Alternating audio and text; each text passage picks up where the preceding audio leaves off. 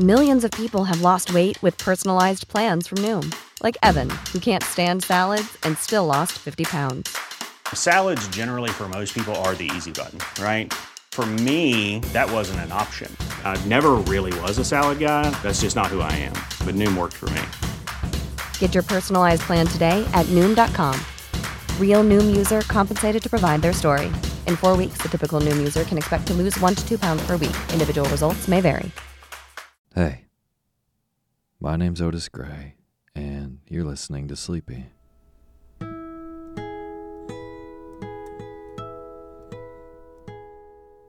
podcast where I read old books to help you get to sleep, and a proud member of the Airwave Podcast Network. I've got a lovely, uh, classic bedtime story for you tonight. But before we get to the show, I just want to thank our brand new patrons on patreon.com, where you can go and uh, donate just $2 a month and get a totally ad free version of the show. So this week's new patrons Joan Steinberg, May Coffee, Hannah Olson, and Claire Megan. Thank you all so, so much for being patrons of the show. It really, really means a lot. And if you listening, um, you would like your name read on the show, uh, you can go to patreon.com slash sleepyradio and donate even a dollar a month. Like I said before, uh, $2 a month gets you a totally ad-free version of Sleepy that still releases every Sunday. And uh, then at $5 a month, you get an entirely uh, separate Sleepy podcast where I read poetry, um, extra stuff just for you, just for donating. So if you want to be a part of making this show, then uh, just go to patreon.com slash sleepy radio. Thank you. And as always, the music you're hearing is by my good friend James Lepkowski, and the cover art for Sleepy is by Gracie Kanan.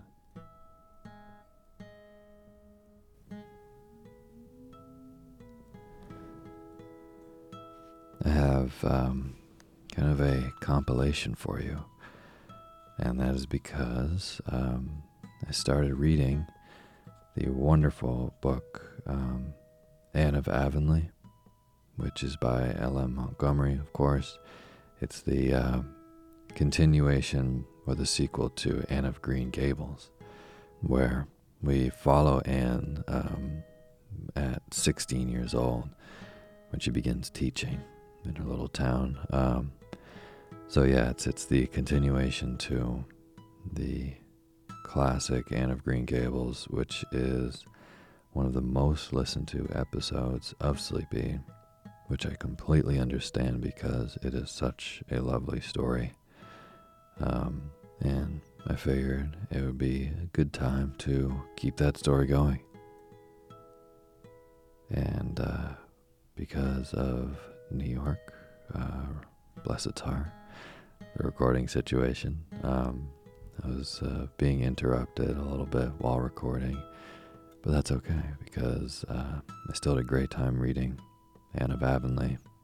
It was just cut a little bit short during the recording session, so what I'm going to do is I'm going to um, repost all of the original Anne of Green Gables that we've read on the show before, and then I'm going to add on the uh, first chapter that I read of Anne of Avonlea.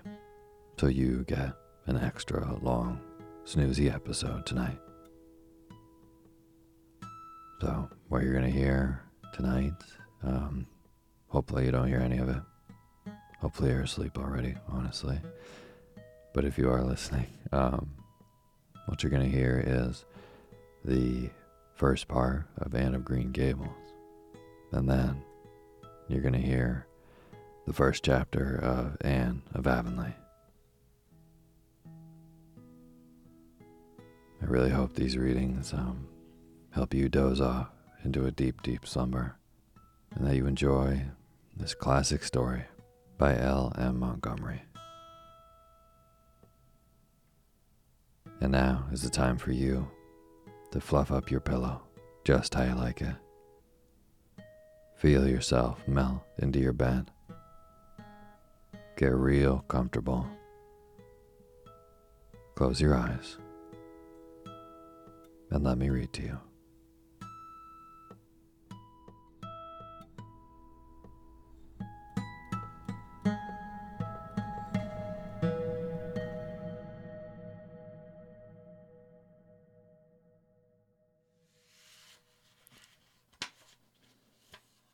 Chapter 1 Mrs. Rachel Lynde is surprised. Mrs. Rachel Lynde lived just where the Avonlea main road dipped down into a little hollow, fringed with alders and ladies' eardrops and traversed by a brook that had its source away back in the woods of the old Cuthbert place. It was reputed to be an intricate, headlong brook in its earlier course through the woods with dark secrets of pool and cascade. But by the time it reached Lynde's Hollow, it was a quiet, well conducted little stream, for not even a brook could run past Mrs. Rachel Lynde's door without due regard for decency and decorum.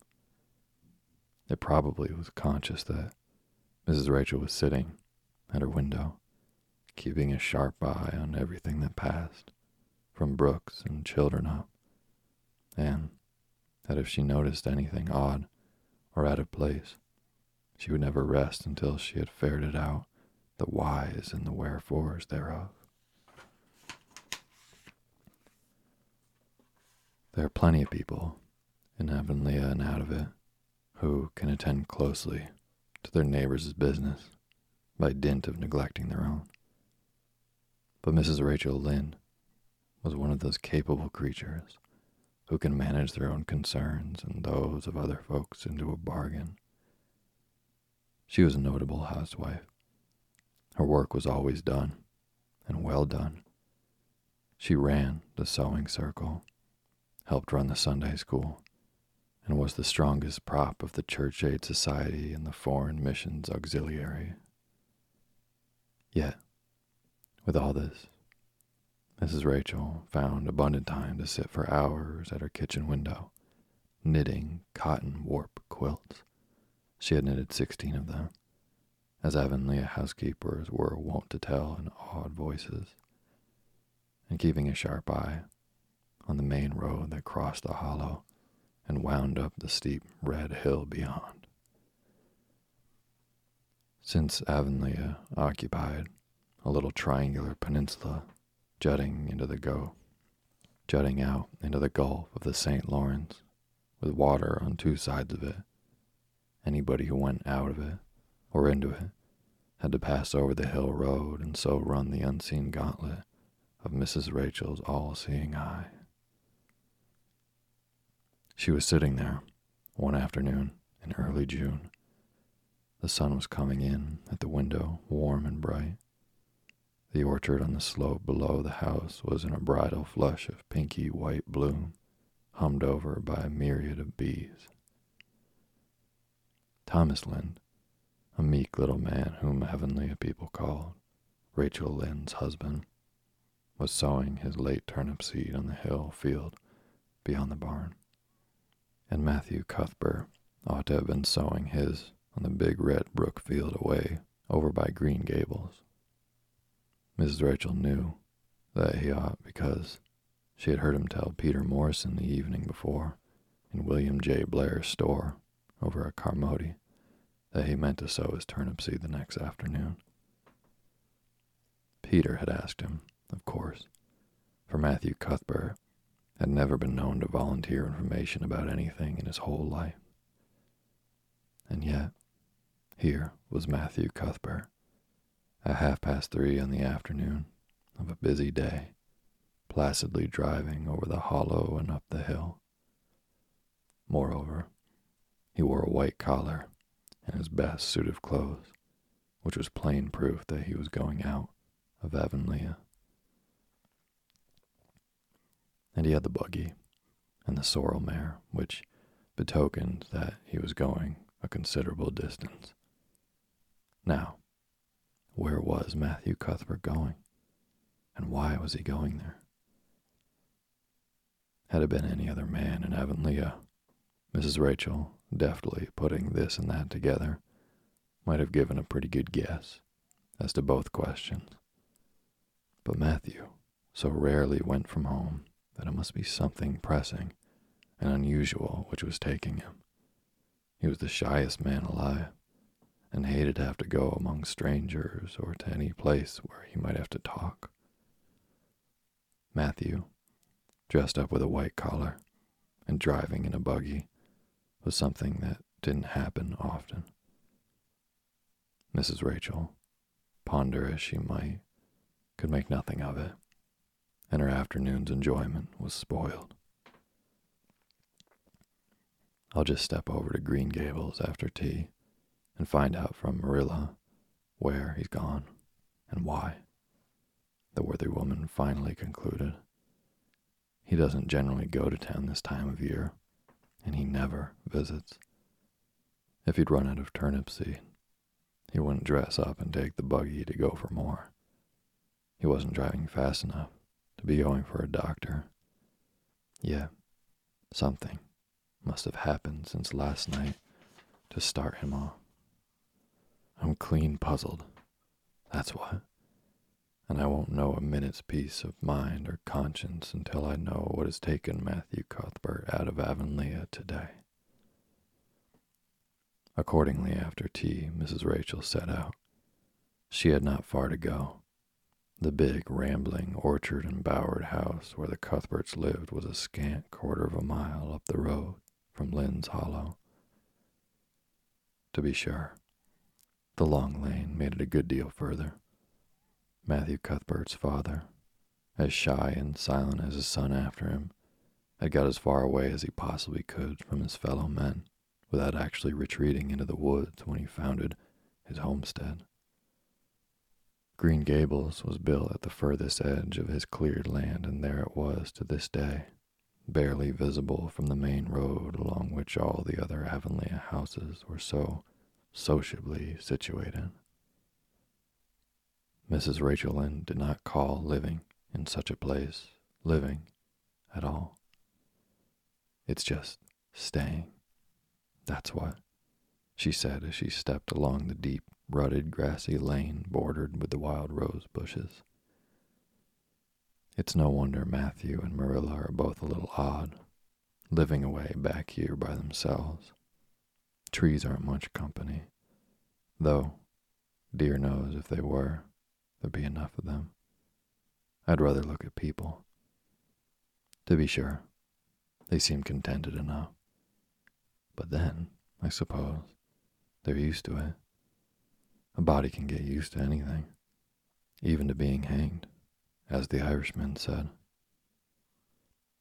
With this, Mrs. Rachel stepped out of the lane into the backyard of Green Gables. Very green and neat and precise was that yard, set about on one side with great patriarchal windows and on the other with prim Lombardies. Not a stray stick nor stone was to be seen, for Mrs. Rachel would have seen it if there had been. Privately, she was of the opinion that Marilla Cuthbert swept that yard over as often as she swept her house.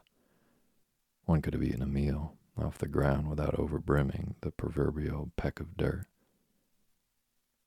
Mrs. Rachel rapped smartly at the kitchen door, stepped in when bidden to do so. The kitchen at Green Gables was a cheerful apartment, or would have been cheerful if it had not been so painfully clean as to give it something of an appearance of an unused parlor. Its windows looked east and west, through the west one, looking out the backyard, came a flood of mellow June sunlight. But the east one, whence you got a glimpse of the bloom white cherry trees in the left orchard and nodding, slender birches down in the hollow by the brook, was greened over by a tangle of vines. Here sat Marilla Cuthbert, when she sat at all always slightly distrustful of sunshine, which seemed to her too dancing and irresponsible a thing for a world which was meant to be taken seriously. And here she sat now, knitting, and the table behind her was laid for supper. Mrs. Rachel, before she had fairly closed the door, had taken mental note of everything that was on the table. There were three plates laid, so that Marilla must be expecting someone home with Matthew to tea. But the dishes were everyday dishes, and there was only crabapple preserves and one kind of cake, so that the expected company cannot be any particular company. Yet, what of Matthew's white collar and the sorrel mare? Mrs. Rachel was getting fairly dizzy with this unusual mystery about quiet, unmysterious Green Gables. Good evening, Rachel, Marilla said briskly. This is a real fine evening, isn't it? Won't you sit down? How are all your folks? Something that, for a lack of any other name, might be called friendship existed, and always had existed between Marilla Cuthbert and Mrs. Rachel, in spite of, or perhaps because of, their dissimilarity. Marilla was a tall, thin woman, with angles and without curves. Her dark hair showed some gray streaks and was always twisted up in a hard little knot behind with two wire hairpins stuck aggressively through it. She looked like a woman of narrow experience and rigid conscience, which she was. But there was a saving something about her mouth, which, if it had been ever so slightly developed, might have been considered indicative of a sense of humor. We're all pretty well, said Mrs. Rachel. I was kind of afraid you weren't, though. When I saw Matthew starting off today, I thought maybe he was going to the doctor's. Marilla's lips twitched understandingly. She had expected Mrs. Rachel up. She had known that the sight of Matthew jaunting off so unaccountably would be too much for her neighbor's curiosity. Oh no, I'm quite well, although I had a bad headache yesterday, she said. Matthew went to Bright River we're getting a little boy from an orphan asylum in Nova Scotia, and he's coming on the train tonight. If Marilla had said that Matthew had gone to Bright River to meet a kangaroo from Australia, Mrs. Rachel could not have been more astonished. She was actually stricken dumb for five seconds. It was unsupposable that Marilla was making fun of her, but Mrs. Rachel was almost forced to suppose it. Are you in earnest, Marilla? she demanded when voice returned to her. Yes, of course, said Marilla, as if getting boys from orphan asylums in Nova Scotia were part of the usual spring work on any well regulated Avonlea farm instead of being an unheard of innovation. Mrs. Rachel felt that she had received a severe mental jolt she thought in exclamation points. A boy, Marilla and Matthew Cuthbert, of all people, adopting a boy from an orphan asylum. Well, the world was certainly turning upside down. She would be surprised at nothing after this. Nothing. What on earth put such a notion into your head? she demanded disapprovingly. This had been done without her advice being asked, and must perforce be disproved. Well, we've been thinking about it for some time. All winter, in fact. Mrs. Alexander Spencer was up here one day before Christmas, and she said she was going to get a little girl from the asylum over in Hopeton in the spring. Her cousin lives there, and Mrs. Spencer has visited her and knows all about it. So Matthew and I have talked it over off and on ever since. We thought we'd get a boy. Matthew is getting up in years, you know. He's 60, and he isn't so spry as he once was. His heart troubles him a good deal, and you know how desperate hard it's got to be to get hired help. There's never anybody to be had but those stupid, half grown little French boys. And as soon as you do get one broke into your ways and taught something, he's up and off to the lobster canneries or the States. At first, Matthew suggested getting a Barnardo boy, but I said no flat to that. They may be all right. I'm not saying they're not. But no London street Arabs for me, I said. Give me a native born, at least. There'll be a risk, no matter who we get. But I'll feel easier in my mind and sleep sounder at night if we get a born Canadian. So in the end, we decided to ask Mr. Spencer to pick us out one when she went over to get her little girl. We heard last week she was going, so we sent her word by Richard Spencer's folks at Carmody to bring us a smart, likely boy of about 10 or 11. We decided that would be the best age, old enough to be of some use in doing chores right off and young enough to be trained up proper. We mean to give him a good home and schooling. We had a telegram from Mrs. Alexander Spencer today. The mailman brought it from the station, saying they were coming in at 5:30 on the train tonight so Matthew went to Bright River to meet him. Mrs. Spencer will drop him off there. Of course, she goes on to White Sands stations herself. Mrs. Rachel prided herself on always speaking her mind. She proceeded to speak it now, having adjusted her mental attitude to this amazing piece of news. Well, Marilla, I'll just tell you plain that I think you're doing a mighty foolish thing. A risky thing, that's what. You don't know what you're getting. You're bringing a strange child into your house and home, and you don't know a single thing about him, nor what his disposition is like, nor what sort of parents he had, or how he's likely to turn out. Why, it was only last week I read in the paper how a man and his wife up west of the island took a boy out of an orphan asylum and he set fire to the house at night.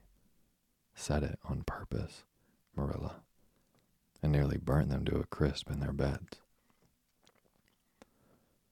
And I know another case where an adopted boy used to suck the eggs and they couldn't break him off of it. If you had asked my advice in the matter, which you didn't do, Marilla, I'd have said that for mercy's sake, not to think of such a thing. That's what. This Job's comforting seemed neither to offend nor alarm Marilla. She knitted steadily on. I don't deny there's something in what you say, Rachel.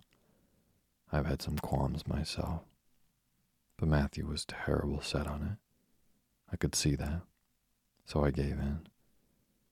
It's so seldom Matthew sets his mind on anything that when he does, I always feel it's my duty to give in. And as for the risk, there's risks in pretty near everything a body does in this world. There's risks in people's having children of their own when it comes to that. They don't always turn out well. And then Nova Scotia is right close to the island. It isn't as if we're getting it from England or the States. He can't be much different from ourselves. Well, I hope it will turn out all right, said Mrs. Rachel in a tone that plainly indicated her painful doubts. Only don't say I didn't warn you if he burns Green Gables down or puts strychnine in the well. I heard of a case over in New Brunswick where an orphan asylum child did that, and the whole family died in fearful agonies. Only it was a girl in that instance. Well, we're not getting a girl said Marilla, as if poisoning wells were a purely feminine accomplishment and not to be dreaded in the case of a boy. I'd never dream of taking a girl to bring up. I wonder at Mrs. Alexander Spencer for doing it. But there, she wouldn't shrink from adopting a whole orphan asylum if she took it into her head. Mrs. Rachel would have liked to stay until Matthew came home with his imported orphan, but reflecting that it would be good two hours at least before his arrival, she concluded to go up the road to Robert Bell's and tell the news. It would certainly make a sensation second to none, and Mrs. Rachel dearly loved to make a sensation. So she took herself away, somewhat to Marilla's relief, for the latter felt her doubts and fears reviving under the influence of Mrs. Rachel's pessimism. Well, of all things that ever were or will be, ejaculated Mrs. Rachel when she was safely out in the lane. It does really seem as if I must be dreaming. Well, I'm sorry for that poor young one, and no mistake. Matthew and Marilla don't know anything about children, and they'll expect him to be wiser and steadier than his own grandfather. If so, he's ever had a grandfather, which is doubtful. It seems uncanny to think of a child at Green Gables somehow. There's never been one there, for Matthew and Marilla were grown up when the new house was built. If there were children, which is hard to believe when one looks at them, I wouldn't be in that orphan's shoes for anything. My, but I pity him. That's what. So said Mrs. Rachel, to the wild rose bushes out of the fullness of her heart. But if she could have seen the child who was waiting patiently at the bright river station at that very moment, her pity would have been still deeper and more profound. Chapter 2 Matthew Cuthbert is surprised. Matthew Cuthbert and the sorrel mare jogged comfortably over eight miles to Bright River. It was a pretty road, running along between snug farmsteads with now and again a bit of balsamy fir road to drive through, or a hollow where wild plums hung out their filmy bloom. The air was sweet, with the breath of many apple orchards, and the meadows sloped away in the distance of horizon mists of pearl and purple, while the little birds sang as if it were the one day of summer in all the year. Matthew enjoyed the drive after his own fashion, except during the moments when he met women and had to nod to them. For in Prince Edward Island, you're supposed to nod to all and sundry you meet on the road, whether you know them or not. Matthew dreaded all women, except Marilla and Mrs. Rachel. He had an uncomfortable feeling that the mysterious creatures were secretly laughing at him. He may have been quite right in thinking so, for he was an odd looking personage, and ungainly figure, and long iron gray hair that touched his stooping shoulders, and a full, soft brown beard which he had worn ever since he was twenty. In fact, he had looked at twenty very much as he looked at sixty, lacking a little of the grayness. When he reached Bright River, there was no sign of any train. He thought he was too early, so he tied his horse in the yard of the small Bright River Hotel and went over to the station house. The long platform was almost deserted, the only living creature in sight being a girl who was sitting on a pile of shingles at the extreme end. Matthew, barely noting it was a girl, sidled past her as quickly as possible without looking at her. Had he looked, he could hardly have failed to notice the tense rigidity and expectation of her attitude and expression. She was sitting there waiting for something or somebody, and since sitting and waiting was the only thing to do just then, she sat and waited with all her might and main.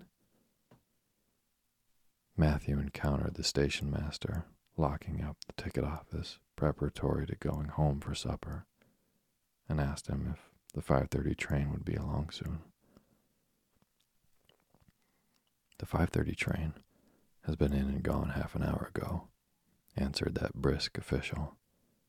But There was a passenger drop off for you. A little girl. She's sitting out there on the shingles. I asked her to go into the ladies' waiting room, but she informed me gravely that she preferred to stay outside. There was more scope for imagination, she said. She's a case, I should say. I'm not expecting a girl, said Matthew blankly. It's a boy I've come for. He should be here. Mrs. Alexander Spencer was to bring him over from Nova Scotia for me. The station master whistled. Guess there's some mistake, he said. Mrs. Spencer came off the train with that girl and gave her into my charge. Said you and your sister were adopting her from an orphan asylum and that you would be along for her presently. That's all I know about it, and I haven't got any more orphans concealed hereabouts. I don't understand, said Matthew helplessly, wishing that Marilla was at hand to cope with the situation. Well, you better question the girl, said the station master carelessly. I dare say she'll be able to explain. She's got a tongue of her own, that's certain. Maybe they were out of boys of the brand you wanted. He walked jauntily away, being hungry, and the unfortunate Matthew was left to do that which was harder for him than bearding a lion in its den. Walk up to a girl, a strange girl, an orphan girl, and demand of her why she wasn't a boy. Matthew groaned in spirit as he turned about and shuffled gently down the platform toward her. She had been watching him ever since he had passed her, and she had her eyes on him now.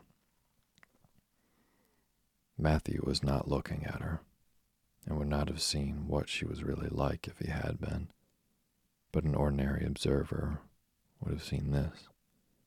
A child of about eleven, garbed in a very short, very tight, very ugly dress of yellowish gray wincey. She wore a faded brown sailor hat, and beneath the hat, extending down to her back, were two braids of very thick, decidedly red hair. Her face was small, white and thin, also much freckled. Her mouth was large, and so were her eyes, which looked green in some lights and moods of gray in others.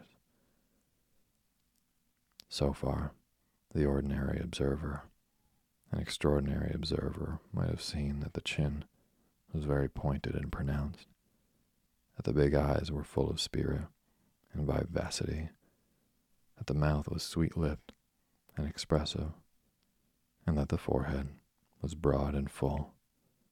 In short, our discerning extraordinary observer might have concluded that no commonplace soul inhabited the body of this stray woman child of whom shy Matthew Cuthbert was so ludicrously afraid of.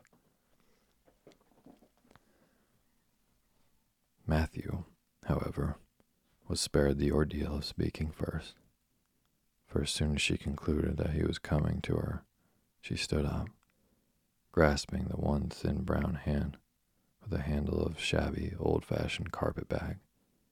The other she held out to him. I suppose you are Mr. Matthew Cuthbert of Green Gables, she said in a peculiarly clear, sweet voice. I'm very glad to see you. I was beginning to be afraid you weren't coming for me. I was imagining all the things that might have happened to prevent you. I had made up my mind that if you didn't come for me tonight, I'd go down to the track, that big wild cherry tree at the end, and climb up into it and stay all night. I wouldn't have been a bit afraid. It would be lovely to sleep in a wild cherry tree, all white with bloom in the moonshine, don't you think? You could imagine you were dwelling in marble halls, couldn't you? And I was quite sure you would come for me in the morning, if you didn't tonight. Matthew had taken the scrawny little hand awkwardly in his. Then and there he decided what to do. He could not tell this child, with the glowing eyes, that there had been a mistake. He would take her home and let Marilla do that. She couldn't be left at Bright River anyhow. no matter what mistake was made. So all questions and explanations might as well be deferred until he was safely back at Green Gables. I'm sorry I was late, he said shyly. Come along. The horse is over in the yard. Give me your bag. Oh, I can carry it, the child responded cheerfully. It isn't heavy. I've got all my worldly goods in it, but it isn't heavy. And if it isn't carried in just a certain way, the handle pulls out, so I'd better keep it because I know the exact knack of it. It's an extremely old carpet bag. Oh, I'm very glad you've come. Even if it would have been nice to sleep in a wild cherry tree. We've got to drive a long piece, haven't we? Mrs. Spencer said it was eight miles. I'm glad, because I love driving. Oh, it seems so wonderful that I'm going to live with you and belong to you. I've never belonged to anybody. Not really. But the asylum was the worst. I've only been in it for four months, but that was enough. I don't suppose you were ever an orphan in an asylum, so you can't possibly understand what it's like. It's worse than anything you could imagine. Mrs. Spencer said it was wicked of me to talk like that, but I didn't mean to be wicked. It's so easy to be wicked without knowing, isn't it? They were good, you know, the asylum people. But there is so little scope for the imagination in an asylum, only just in the other orphans. It was pretty interesting to imagine things about them, to imagine that perhaps the girl who sat next to you was really the daughter of a belted earl who had been stolen away from her parents in her infancy by a cruel nurse who died before she could confess. I used to lie awake at nights and imagine things like that because I didn't have time in the day. I guess that's why I'm so thin. I am dreadful thin, ain't I? There isn't a pick on my bones. I do love to imagine I'm nice and plump, with dimples in my elbows. With this, Matthew's companion stopped talking, partly because she was out of breath, and partly because they had reached the buggy. Not another word did she say until she had left the village and were driving down a steep little hill, the road part of which had been cut so deeply into the soft soil of the banks, fringed with blooming wild cherry trees and slim white birches, were several feet above their heads.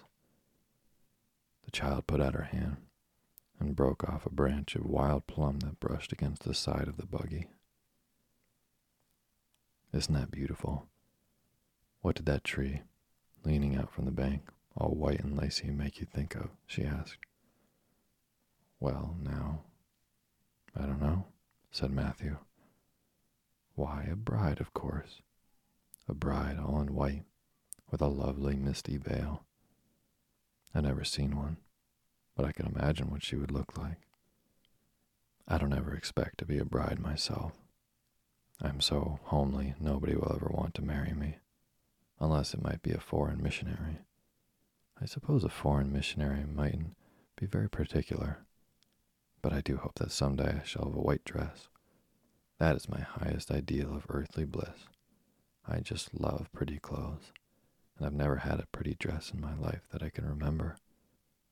But of course, it's all the more to look forward to, isn't it? And then I can imagine that I'm dressed gorgeously. This morning when I left the asylum, I felt so ashamed because I had to wear this horrid old wincey dress. All the orphans had to wear them, you know.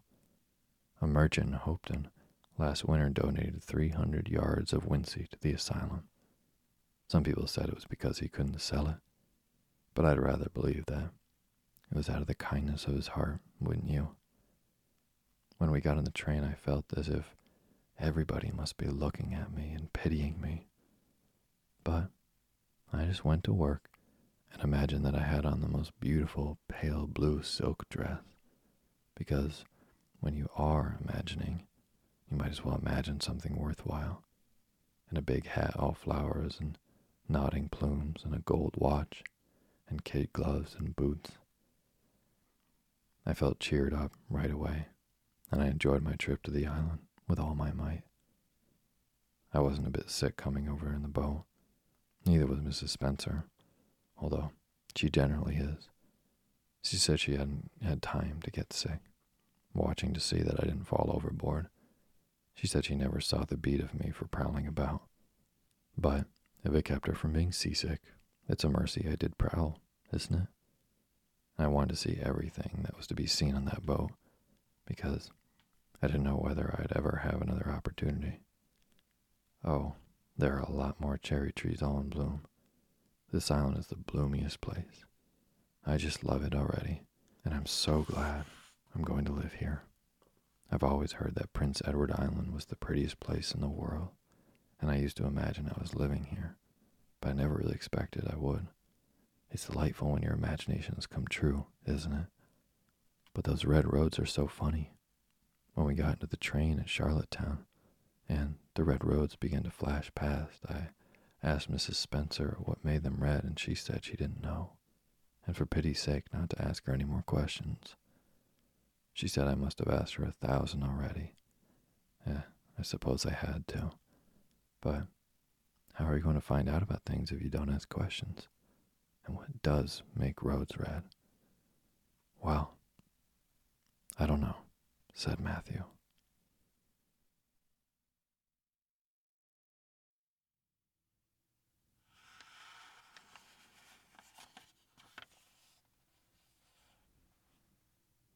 Chapter 1 An Irate Neighbor.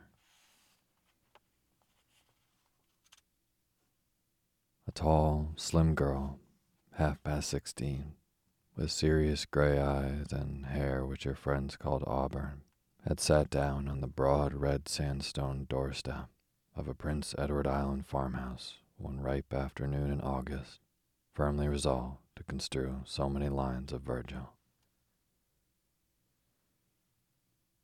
But an August afternoon, with blue hazes scarfing the harvest slopes, little winds whispering elfishly in the poplars, against the dark coppice of young firs in a corner of the cherry orchard, was fitter for dreams than dead languages.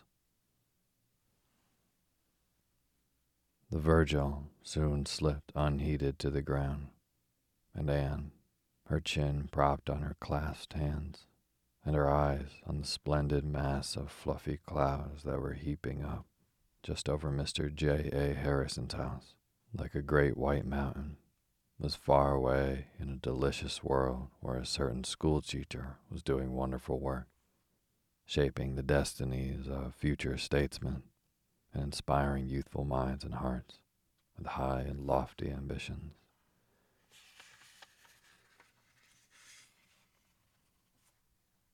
To be sure, if you came down to harsh facts, which it must be confessed, Anne seldom did until she had to, it did not seem likely that there was much promising material for celebrities in Avonlea School. But you can never tell what might happen if a teacher used her influence for good. Anne had certain rose tinted ideals of what a teacher might accomplish if she only went the right way about it. And she was in the midst of a delightful scene, forty years hence, with the famous personage. Just exactly what he was to be famous for was left in convenient haziness. But Anne thought it would be rather nice to have him a college president or a Canadian premier. bowing low over her wrinkled hand and assuring her that it was she who had first kindled his ambition, and that all his success in life was due to the lesson she had instilled so long ago in Avonlea School. This pleasant vision was shattered by a most unpleasant interruption. A demure little Jersey cow came scuttling down the lane and five seconds later, Mr. Harrison arrived. If arrived be not too mild a term to describe the manner of his interruption into the yard. He bounced over the fence without waiting to open the gate, and angrily confronted astonished Anne, who had risen to her feet and stood looking at him in some bewilderment. Mr. Harrison was their new right hand neighbor, and she had never met him before, although she had seen him once or twice.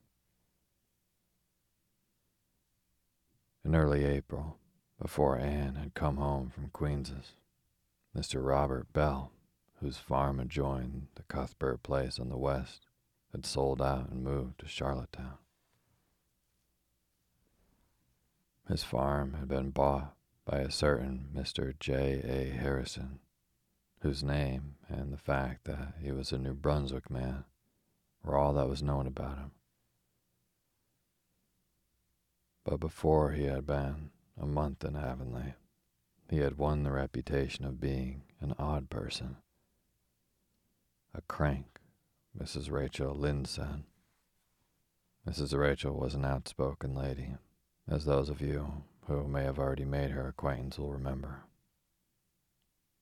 Mr. Harrison was certainly different from other people, and that is the essential characteristic of a crank, as everybody knows.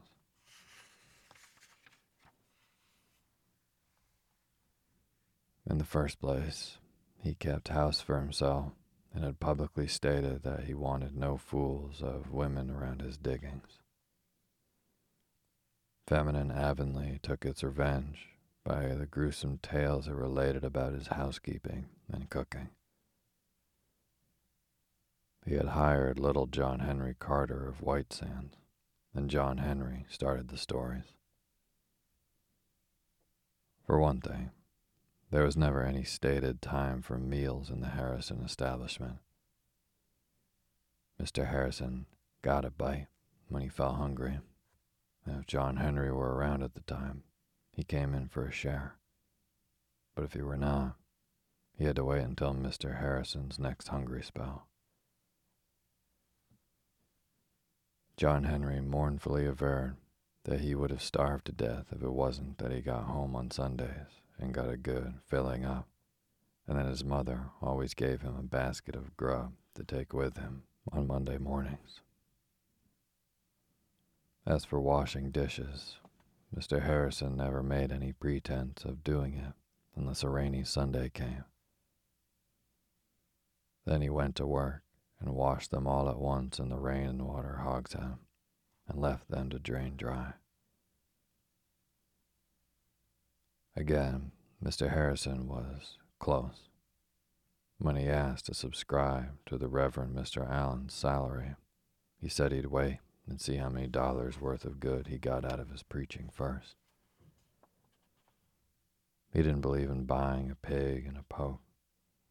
And when Mrs. Lynde went to ask for a contribution to missions, and incidentally to see the inside of the house, he told her there were more heathens among the old woman gossips in Avonlea than anywhere else he knew of. And he'd cheerfully contribute to a mission for Christianizing them if she'd undertake it. Mrs. Rachel got herself away and said it was mercy poor Mrs. Robert Bell was safe in her grave, for it would have broken her heart to see the state of her house in which she used to take so much pride. Why, she scrubbed the kitchen floor every second day, Mrs. Lynde told Marilla Cuthbert indignantly. And if you could see it now, I had to hold up my skirts as I walked across it. Finally, Mr. Harrison kept a parrot called Ginger. Nobody in Avonlea had ever kept a parrot before. Consequently, that proceeding was considered barely respectable. And such a parrot. If you took John Henry Carter's word for it, never was such an unholy bird. It swore terribly. Mrs. Carter would have taken John Henry away at once if she had been sure she could get another place for him. Besides, Ginger had bitten a piece right out of the back of John Henry's neck one day when he had stooped down too near the cage. Mrs. Carter showed everybody the mark when the luckless John Henry went home on Sundays. All these things flashed through Anne's mind as Mr. Harrison stood, quite speechless with wrath apparently, before her. In his most amiable mood, Mr. Harrison could not have been considered a handsome man. He was short and fat and bald, and now, with his round face purple with rage, and his prominent blue eyes almost sticking out of his head, Anne thought he was really the ugliest person she had ever seen. All at once, Mr. Harrison found his voice. I'm not going to put up with this, he spluttered. Not a day longer, do you hear, miss? Bless my soul. This is the third time, miss. The third time. Patience has ceased to be a virtue, miss. I warned your aunt the last time not to let it occur again. And she's let it. She's done it. What does she mean by it? That is what I want to know. That is what I'm here about, miss. Will you explain what the trouble is? asked Anne in her most dignified manner. She had been practicing it considerably to lay the have in good working order when the school began, but it had no apparent effect on the irate J. A. Harrison. Trouble, is it? Bless my soul, trouble enough, I should think. The trouble is, miss, that I found that Jersey cow of your aunt's in my oats again, not half an hour ago. The third time, mark you. I found her in last Tuesday, and I found her in yesterday. I came here and told your aunt not to let it occur again. She has let it occur again. Where is your aunt, miss? I just want to see her for a minute and give her a piece of my mind. A piece of J. A. Harrison's mind, miss. If you mean Miss Marilla Cuthbert, she is not my aunt. She has gone down to East Grafton to see a distant relative of hers who is very ill, said Anne, with due increase of dignity at every word. I am very sorry that my cow should have broken into your oats. She is my cow, and not Miss Cuthbert's. Matthew gave her to me three years ago, when she was a little calf, and he bought her from Mr. Bell. Sorry, miss. Sorry isn't going to help matters any. You'd better go and look at the havoc the animal has made in my oats.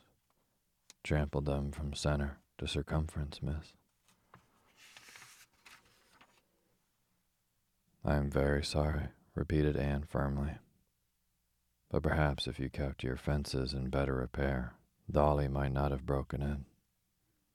It is your part of the line fence that separates your oat field from our pasture. I noticed the other day that it was not in very good condition. My fence is all right, snapped Mr. Harrison, angrier than ever at this carrying of the war into the enemy's country.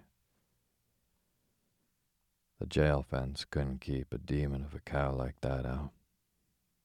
And I can tell you, you red-headed snippet, that if the cow is yours, as you say, you'd better be employed in watching her out of other people's grain than in sitting round reading yellow-covered novels with a scathing glance at the innocent tan colored Virgil by Anne's feet. Something at the moment was red besides Anne's hair, which had always been a tender point with her. I'd rather have red hair than none at all, except a little fringe round my ears, she flashed. The shot told, for Mr. Harrison was really sensitive about his bald head. His anger choked him up again, and he could only glare speechlessly at Anne, who recovered her temper and followed up her advantage. I can make allowance for you, Mr. Harrison, because I have an imagination. I can easily imagine how very trying it must be to find a cow in your oats, and I shall not cherish any hard feelings against you for the things you've said. I promise you that Dolly shall never break into your oats again. I give you my word of honor on that point. Well, mind you, she doesn't, muttered Mr. Harrison in a somewhat subdued tone. But he stamped off angrily enough, and Anne heard him growling to himself until he was out of earshot. Grievously disturbed in mind, Anne marched across the yard and shut the naughty Jersey up in the milking pen. She can't possibly get out of that unless she tears the fence down, she reflected. She looks pretty quiet now. I dare say she has sickened herself on those oats. I wish I'd sold her to Mr. Shearer when he wanted her last week, but I thought it was just as well to wait until he had the auction of the stock and let them all go together. I believe it is true about Mr. Harrison being a crank. Certainly, there's nothing of the kindred spirit about him.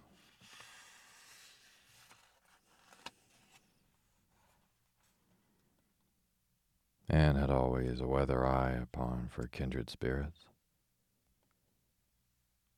Marilla Cuthbert was driving into the yard as Anne returned from the house, and the latter flew to get tea ready.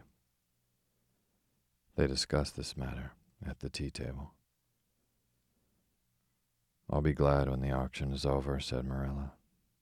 It is too much responsibility, having so much stock about the place, and nobody but that reliable Martin to look after them. He has never come back yet, and he promised that he would certainly be back last night if I'd given the day off to go to his aunt's funeral.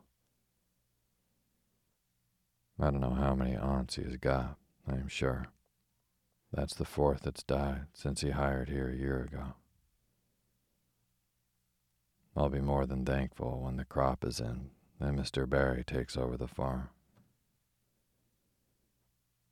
We'll have to keep Dolly shut up in the pen till Martin comes, or she must be put in the back pasture and the fences there to be fixed. I declare, it is a world of trouble, as Rachel says. Here's poor Mary Keith dying, and what is to become of those two children of hers is more than I know. She has a brother in British Columbia, and she has written to him about them, but she hasn't heard from him yet. What are the children like? How old are they? Six past. They're twins. Oh, I've always been especially interested in twins, ever since Mrs. Hammond had so many, said Anne eagerly. Are they pretty? Goodness, you couldn't tell. They were too dirty. Davy had been out making mud pies, and Dora went out to call him in. Davy pushed her head first into the biggest pie, and then, because she cried, he got into it himself and wallowed in it to show her it was nothing to cry about. Mary said Dora was really a very good child, but that Davy was full of mischief. He has never had any bringing up, you might say. His father died when he was a baby, and Mary has been sick almost ever since. I'm always sorry for children that have no bringing up, said Anne soberly. You know I hadn't any till you took me in hand. I hope their uncle will look after them. Just what relation is Mrs. Keith to you? Mary. None in the world. It was her husband. He was our third cousin. There's Mrs. Lynde coming through the yard. I thought she'd be up to hear about Mary. Don't tell her about Mr. Harrison and the cow, implored Anne. Marilla promised, but the promise was quite unnecessary, for Mrs. Lynde was no sooner fairly seated than she said, I saw Mr. Harrison chasing your jersey out of his oats today when I was coming home from Carmody. I thought he looked pretty mad.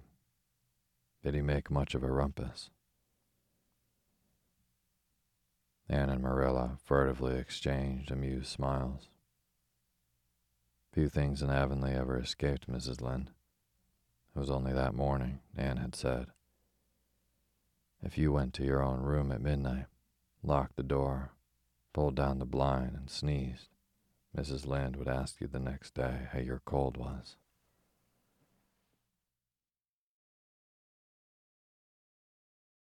Thank you for listening to Sleepy. Good night.